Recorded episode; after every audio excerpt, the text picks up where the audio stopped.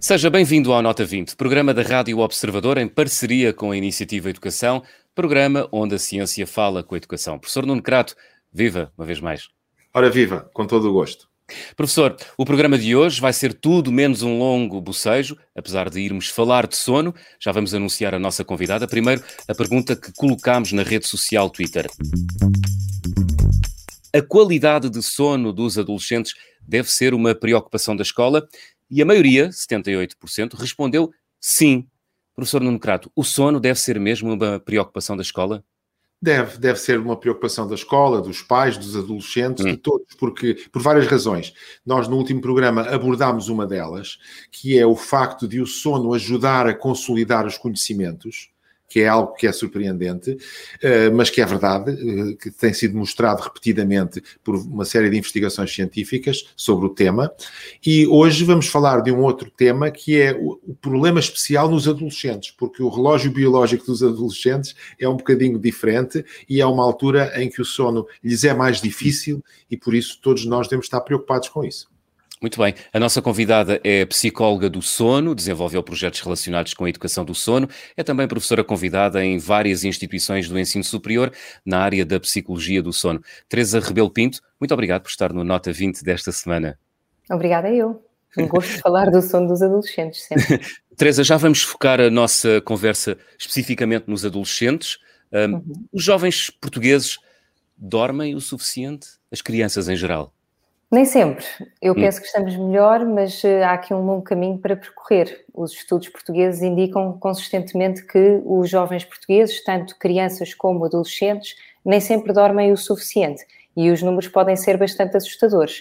Uh, que há uns anos atrás tínhamos cerca de 60% dos jovens a dormir, uh, a ter uma duração de sono insuficiente, sobretudo nos dias da semana. Hoje em dia penso que estamos a melhorar, mas ainda não chegamos lá. Uhum. Qual é o nível ótimo? Quanto é que deve dormir uma criança?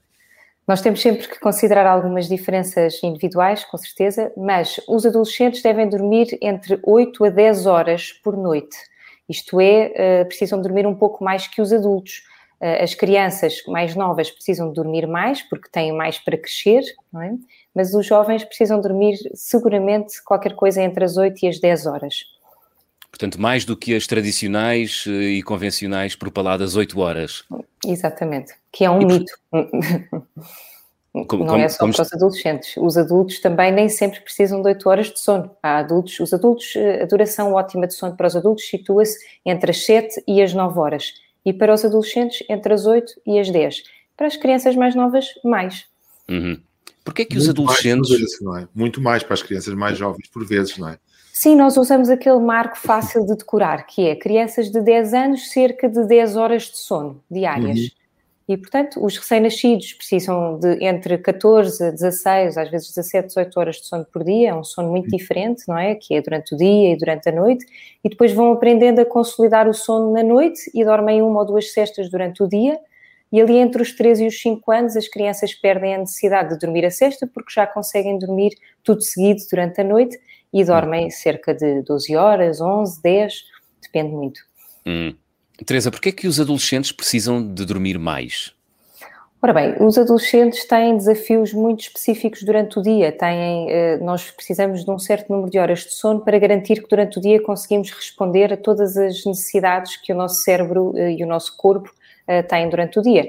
Portanto, tudo o que sejam atividades cognitivas, atenção, memória, concentração, capacidade de raciocinar, tomar decisões, a capacidade de nos relacionarmos uns com os outros, de, de, gerirmos frustração, por exemplo, tudo isso está ligado à qualidade do sono.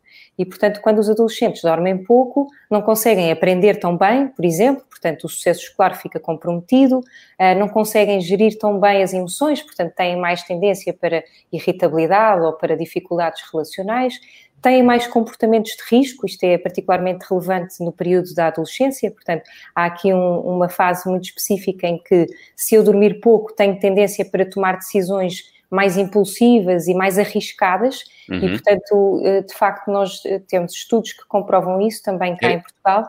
Era isso que ia perguntar. Ia, ia perguntar se, se, essas conclusões são baseadas em, em estudos científicos. Sim, sem dúvida. Os estudos mostram que eh, quando os adolescentes dormem pouco, têm mais tendência para comportamentos de risco, tanto para si como para os outros. Coisas tão simples como atravessar uma passadeira sem olhar, se vem lá algum carro, ou uh, estar a, a, a, aqueles que já conduzem, não é? Por exemplo, estar a utilizar o telemóvel enquanto, enquanto conduzem. Portanto, toda essa propensão para comportamentos de risco aumenta quando eles dormem pouco. Tomam decisões piores, no fundo. Há uma tendência, portanto, natural para o disparate, não é?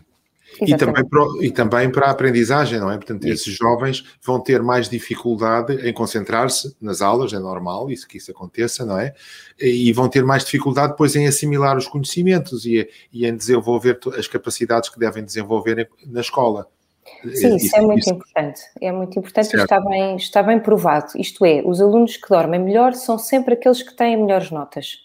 Isto está bastante bem documentado na literatura científica. Há uma correlação grande, certo? Há uma correlação grande. É fácil de perceber, em primeiro lugar, porque quando se dorme pouco durante a noite, passa-se o dia a dormitar. E, portanto, logo aí, se eu não estou bem desperto durante o dia, não tenho tanta capacidade de absorver todos os estímulos que preciso para ter uma boa aprendizagem. Por outro lado, durante o sono, e existem diferentes fases do sono com funções específicas, e uh, algumas dessas fases têm funções muito importantes para a retenção da informação. Isto é, durante o dia eu preciso de estar bem desperto para captar bem tudo o que são estímulos uh, que eu absorvo acordado, e durante a noite o meu cérebro vai reorganizar esses estímulos, vai arrumá-los e vai decidir quais é que são aqueles que vão ser uh, esquecidos e quais é que são aqueles que vão passar para a nossa memória a curto e a longo prazo. E, portanto, quando uma pessoa dorme mal, tem logo queixas de memória, por exemplo. Nós sabemos que quem, quem tem problemas de sono quase sempre tem uma queixa de memória, independentemente hum. da dificuldade de sono que essa pessoa possa ter.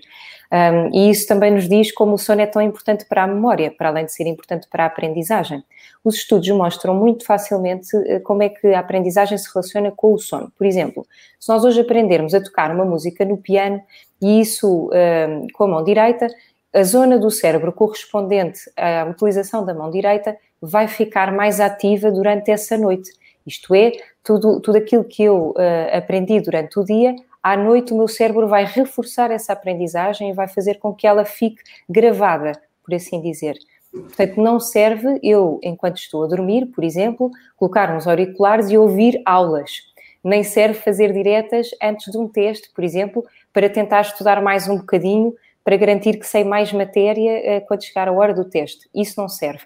O que serve, o que funciona mesmo bem, é eu estar bem acordado durante o dia para conseguir ouvir tudo com atenção, ouvir, ver, sentir, o que quer que seja que envolve esta aprendizagem, e depois à noite dormir bem e dormir o suficiente para garantir que passe todas essas fases do sono, sono não REM, sono REM, para que de manhã eu consiga despertar que o meu cérebro fez tudo aquilo que precisava de fazer para a aprendizagem ficar efetiva não é? Uhum. Oh, Teresa, já é conhecido muita gente, mas talvez valha-se a pena explicar o que é que é o sono REM e o sono não REM. Para as, então, nós, pessoas que não o conhecem. Sim, existem alguns eh, até uh, alguns infogramas muito bem hum. explícitos que ajudam a perceber que o sono é como se fosse uma espécie de sobe e desce de escadinhas, não é? O sono REM e o sono não REM são fases uh, diferentes do sono, significa que eu tenho atividade cerebral muito distinta nestas fases do sono e que elas têm funções diferentes para o organismo. No sono REM, que quer dizer Rapid Eye Movement em inglês, é a altura do sono em que nós temos sonhos mais vívidos, mais reais. E o sono não REM tem a ver com, tem diferentes profundidades e eu posso, adormeço normalmente num sono leve e depois vou entrando num sono cada vez mais profundo. E depois tenho um pouco de sono REM, que são os tais sonhos mais emocionantes e mais intensos, e depois tenho às vezes micro despertares, que se eu dormir bem de manhã nem me recordo. Mas isto para dizer que, de facto, nós não dormimos tudo seguido, não é? Uhum. Nós temos ciclos do sono mais ou menos 90 minutos, de 60 a 90 minutos nos adultos, Uh, os jovens já têm esta arquitetura do sono mais parecida com os adultos, os adolescentes, e por isso, uh, ao longo da noite, nós podemos fazer 4 a 5 ciclos do sono, que significa que em cada um desses ciclos eu passei pelas diferentes fases do sono não REM, Sim. que é o sono REM uh, 1, 2 e 3, cada vez mais profundo. O sono N3 é o sono profundo. E depois temos bocadinhos de sono REM, que são os sonhos, mesmo que nós não nos lembremos deles de manhã. Porque também há esta preocupação, que é, ah, eu nunca me lembro de sonhar. Pois, mas em princípio, se tudo correu bem, sonhou qualquer coisa durante a noite. Ah, isso é muito engraçado. O professor Nuno Cato já falou há pouco do relógio biológico nos adolescentes, que sofre uma alteração. Que alteração é essa, Teresa? O que é que acontece no corpo dos adolescentes que os leva a, a querer dormir eh, mais? E que às mais vezes tarde, também, e mais, mais, mais tarde, querer não adormecer, não é? Julgo eu que é isso. Querer, primeiro não querem adormecer e depois, quando estão a dormir, não querem acordar. Será é como isto? o banho das crianças, não querem entrar e depois não querem sair. sair. É um bocadinho, é um bocadinho, é um bocadinho. O que acontece, de facto, é que existe, com o início da puberdade, uma alteração fisiológica muito grande uh, nos jovens. E essa alteração, uh, às vezes, acontece mais cedo nas raparigas, precisamente por acompanhar essa transição pubertária. Uhum. E, portanto, o que nós vemos é que uh, o nosso relógio biológico, isto é, o nosso relógio interno, aquilo que vai dizer ao nosso organismo que está na hora de ir dormir, que vai acompanhando o ciclo claro-escuro e, portanto, o dia e a noite, nos adolescentes fica um pouco atrasado. Isto é, o meu organismo começa a produzir a famosa melatonina, que já ouvimos falar muito hoje em dia, e que é uma hormona que nós produzimos no escuro, isto é, quando nós estamos expostos à luz, não produzimos melatonina, é uma hormona muito fotossensível. Nós produzimos essa hormona cerca de duas horas antes de começarmos a ter sono para dormir. E nos adolescentes, o que nós vemos é que eles começam a atrasar a produção dessa, dessa hormona, isto é, biologicamente estão programados para terem sono mais tarde. E por isso é que eles gostam de se deitar mais tarde. Uh, no entanto, uh, as aulas começam cedo, não é? Hum. E por isso o que nós assistimos é um fenómeno em que, uh, sempre que possível, os adolescentes deitam-se mais tarde, porque efetivamente não têm sono mais cedo, não têm sono à hora que seria desejável irem para a cama, mas depois de manhã têm que acordar cedo. Isso significa que vão uh, dormindo pouco durante a semana, muitas vezes ao fim de semana gostam de esticar e tentar compensar.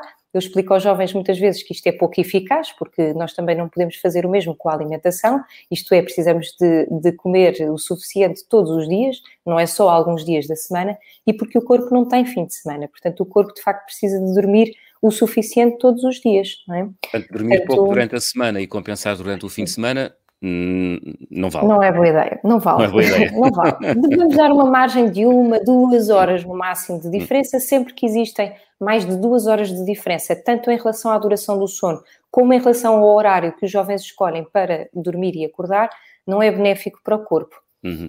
É, é muito engraçado referir essa razão biológica que está por detrás dessa necessidade que os jovens têm, porque deste novo hábito dos adolescentes resulta muita tensão e muito conflito até eh, com os pais, não é? Mas também há razões sociais para os jovens eh, quererem e gostarem de ir para a cama cada vez mais tarde. E aqui aparece logo à cabeça a televisão e o telemóvel, não é? São dois uhum. péssimos hábitos uhum. noturnos para os adolescentes, ou não, Teresa? Vamos pensar assim: eh, é importante que os jovens socializem, é importante que utilizem as tecnologias. O que é importante também é termos regras. Hum. E isto eu penso que é válido para os jovens, mas também para, para os adultos. E talvez os jovens aqui tenham um papel fundamental de dar algum exemplo às famílias. Uh, e, portanto, o que nós sabemos é que quando os pais controlam mais a hora de, de deitar, por exemplo, sobretudo a hora de deitar, não é? Uh, quando há uma supervisão parental, mesmo pela adolescência dentro, a qualidade do sono é melhor. Portanto, é fundamental nós termos regras antes de ir para a cama. Essas regras devem incluir um horário regular, devem incluir um horário que permita que os jovens de facto durmam as tais 8 a 10 horas por noite, devem incluir uh, uma rotina de final do dia favorável ao sono, isto é, que eu vá, em que eu vá progressivamente desligando dos equipamentos eletrónicos que têm bastante luz e, como disse há pouco, isso vai interferir com a tal produção de melatonina que vai avisar o corpo que já é hora de ir dormir e também porque a exposição aos equipamentos eletrónicos traz também bastante estimulação cognitiva e emocional. Muitas vezes os jovens estão nas redes sociais, por exemplo, e esta, esta relação com, com as interações sociais através do, dos telemóveis, por exemplo, pode ter impacto uh, negativo no sono. Às vezes por questões positivas, não é? Que eu ou haver séries, não é? Ou ver séries e eu não, não quero acabar, portanto as séries têm aquela componente um pouco viciante, portanto só mais um, só mais um, e de repente são 5 da manhã e tenho que acordar às 7 para ir para a escola. E portanto, de facto, deve haver ali uma, uma rotina Uh, e deve haver alguma supervisão parental, sim. Uhum. É, é, a criação de uma rotina é, é, talvez o melhor conselho que se pode dar uh, aos pais uh, quando se fala do sono. Sim. Um deles, eu diria que o outro é facilitar uma boa relação com o sono. Isto é, ajudar a que os jovens percebam o que é que acontece durante o sono, porque eu penso que quando compreendemos a importância do sono é mais fácil de adquirirmos bons hábitos. Uh, e também que sejam um exemplo, claro, e que não utilizem o sono como aquele castigo que nós às vezes ouvimos, até mais nas crianças, que é, olha, se não te portas bem, vais para a cama mais cedo. É. E, portanto, às vezes, sem querer, associamos a cama ao sono e, portanto, o que os pais podem fazer é ajudar a criar boas associações ao sono, ao quarto, à cama, e tornar os quartos mais uh, amigos, entre aspas, do sono. Isto Como é, assim? que, não sejam, que não sejam quartos cheios de estímulos, cheios de televisões e de equipamentos uh, escondidos às vezes debaixo da almofada, que, e cheios de luzes. Uh, portanto, tudo, todas as coisas que podem interferir com o sono, às vezes são coisas mais simples, como, por exemplo, os animais domésticos que às vezes interrompem o sono, ou alguns ruídos. Um, é preciso verificar se às vezes a partilha de quartos entre irmãos pode às vezes ser disruptiva do sono, uh, depende muito da, das crianças e dos jovens, e portanto, claro. cada caso é um caso mas eu hum. diria que há assim uma lista simples, de uma espécie de checklist que eu posso utilizar quando existe uh, alguma queixa de sono, ou mesmo para prevenir essas queixas, que se relaciona com isto. Ter uhum. uma rotina de fim de noite, ter eh, um, uma duração do sono adequada, ter horários regulares, ajudar a que os jovens tenham autonomia face ao seu sono, isto é, que sejam capazes de desligar, como estávamos há pouco a referir, não é? E que tenham um ambiente favorável e que gostem de dormir. É? Uhum. A pergunta que colocámos aos nossos ouvintes no Twitter era se uh, o sono uh, dos adolescentes deveria ser uma preocupação da escola. Deve ser, Teresa. E ah, o que é que a escola pode fazer?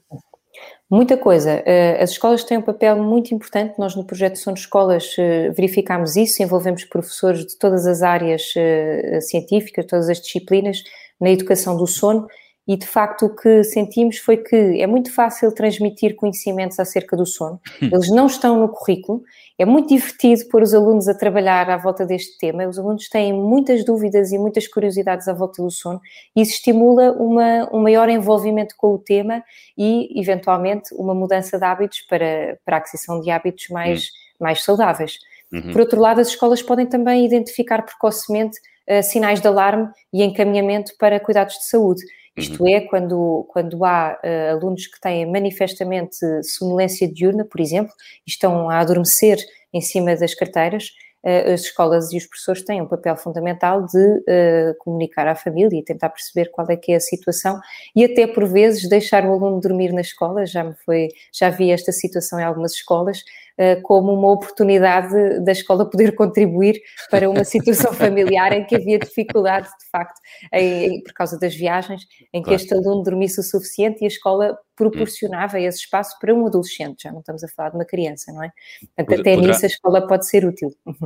Poderá também ser útil, uh, por exemplo, mudando os horários, uh, colocando os alunos mais velhos em horários mais amigos à sua condição biológica, isto é, as aulas mais tarde, começar, começando as aulas mais tarde? Isso seria uma, uma alteração muito, muito favorável para, para as crianças e jovens, porque o que nós vemos nos horários escolares é exatamente o inverso daquilo que o nosso organismo pede.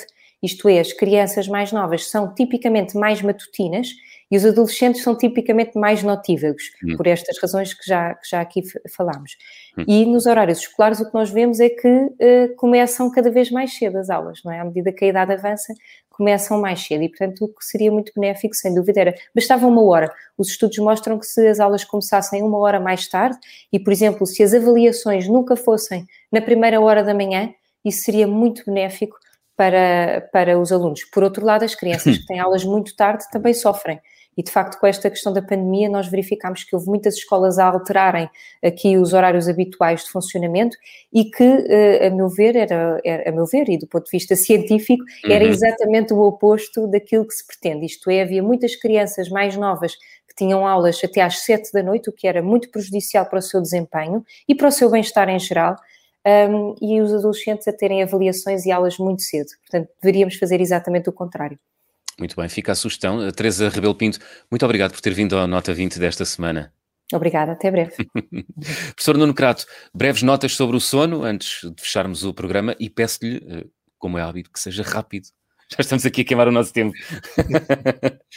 O, o, sono é muito importante para os jovens, não só para preparar a aprendizagem, portanto, não só para ter uma vida normal e ter, e ter uma vida saudável, como também, e isso é, é, importante, para consolidar a aprendizagem, para consolidar o desenvolvimento de, de, de, dos conceitos que têm e das capacidades que têm eh, em relação à matéria. Portanto, o sono é uma preocupação que deve ser uma preocupação de todos nós. Agora, o, o que hoje discutimos é também muito interessante, porque, além disso, os jovens adolescentes têm naturalmente mais dificuldade com o sono, o que significa que é necessária uma atenção hum. Eh, redobrada ao sono. Há um aspecto que foi aqui falado que eu julgo que é interessante também, porque reforça aquilo que temos vindo a dizer, é que a aprendizagem deve ser espaçada, não deve ser concentrada em estudos notívagos nas vésperas dos testes ou dos exames, mas deve ser feita ao longo do tempo, porque assim é que se consolida e assim é que, de facto, os conceitos são apreendidos e que a nossa mente se desenvolve. Muito bem, o Nota 20 da próxima semana é sobre transição para o ensino superior. Será nosso convidado João Lopes dos Santos, professor da Universidade do Porto. A pergunta que colocamos no Twitter já a seguir é esta: há falta de candidatos no ensino superior em ciências e engenharia? Sim ou não? Professor Nuno Crato, agora sim, até para a semana. Até para a semana.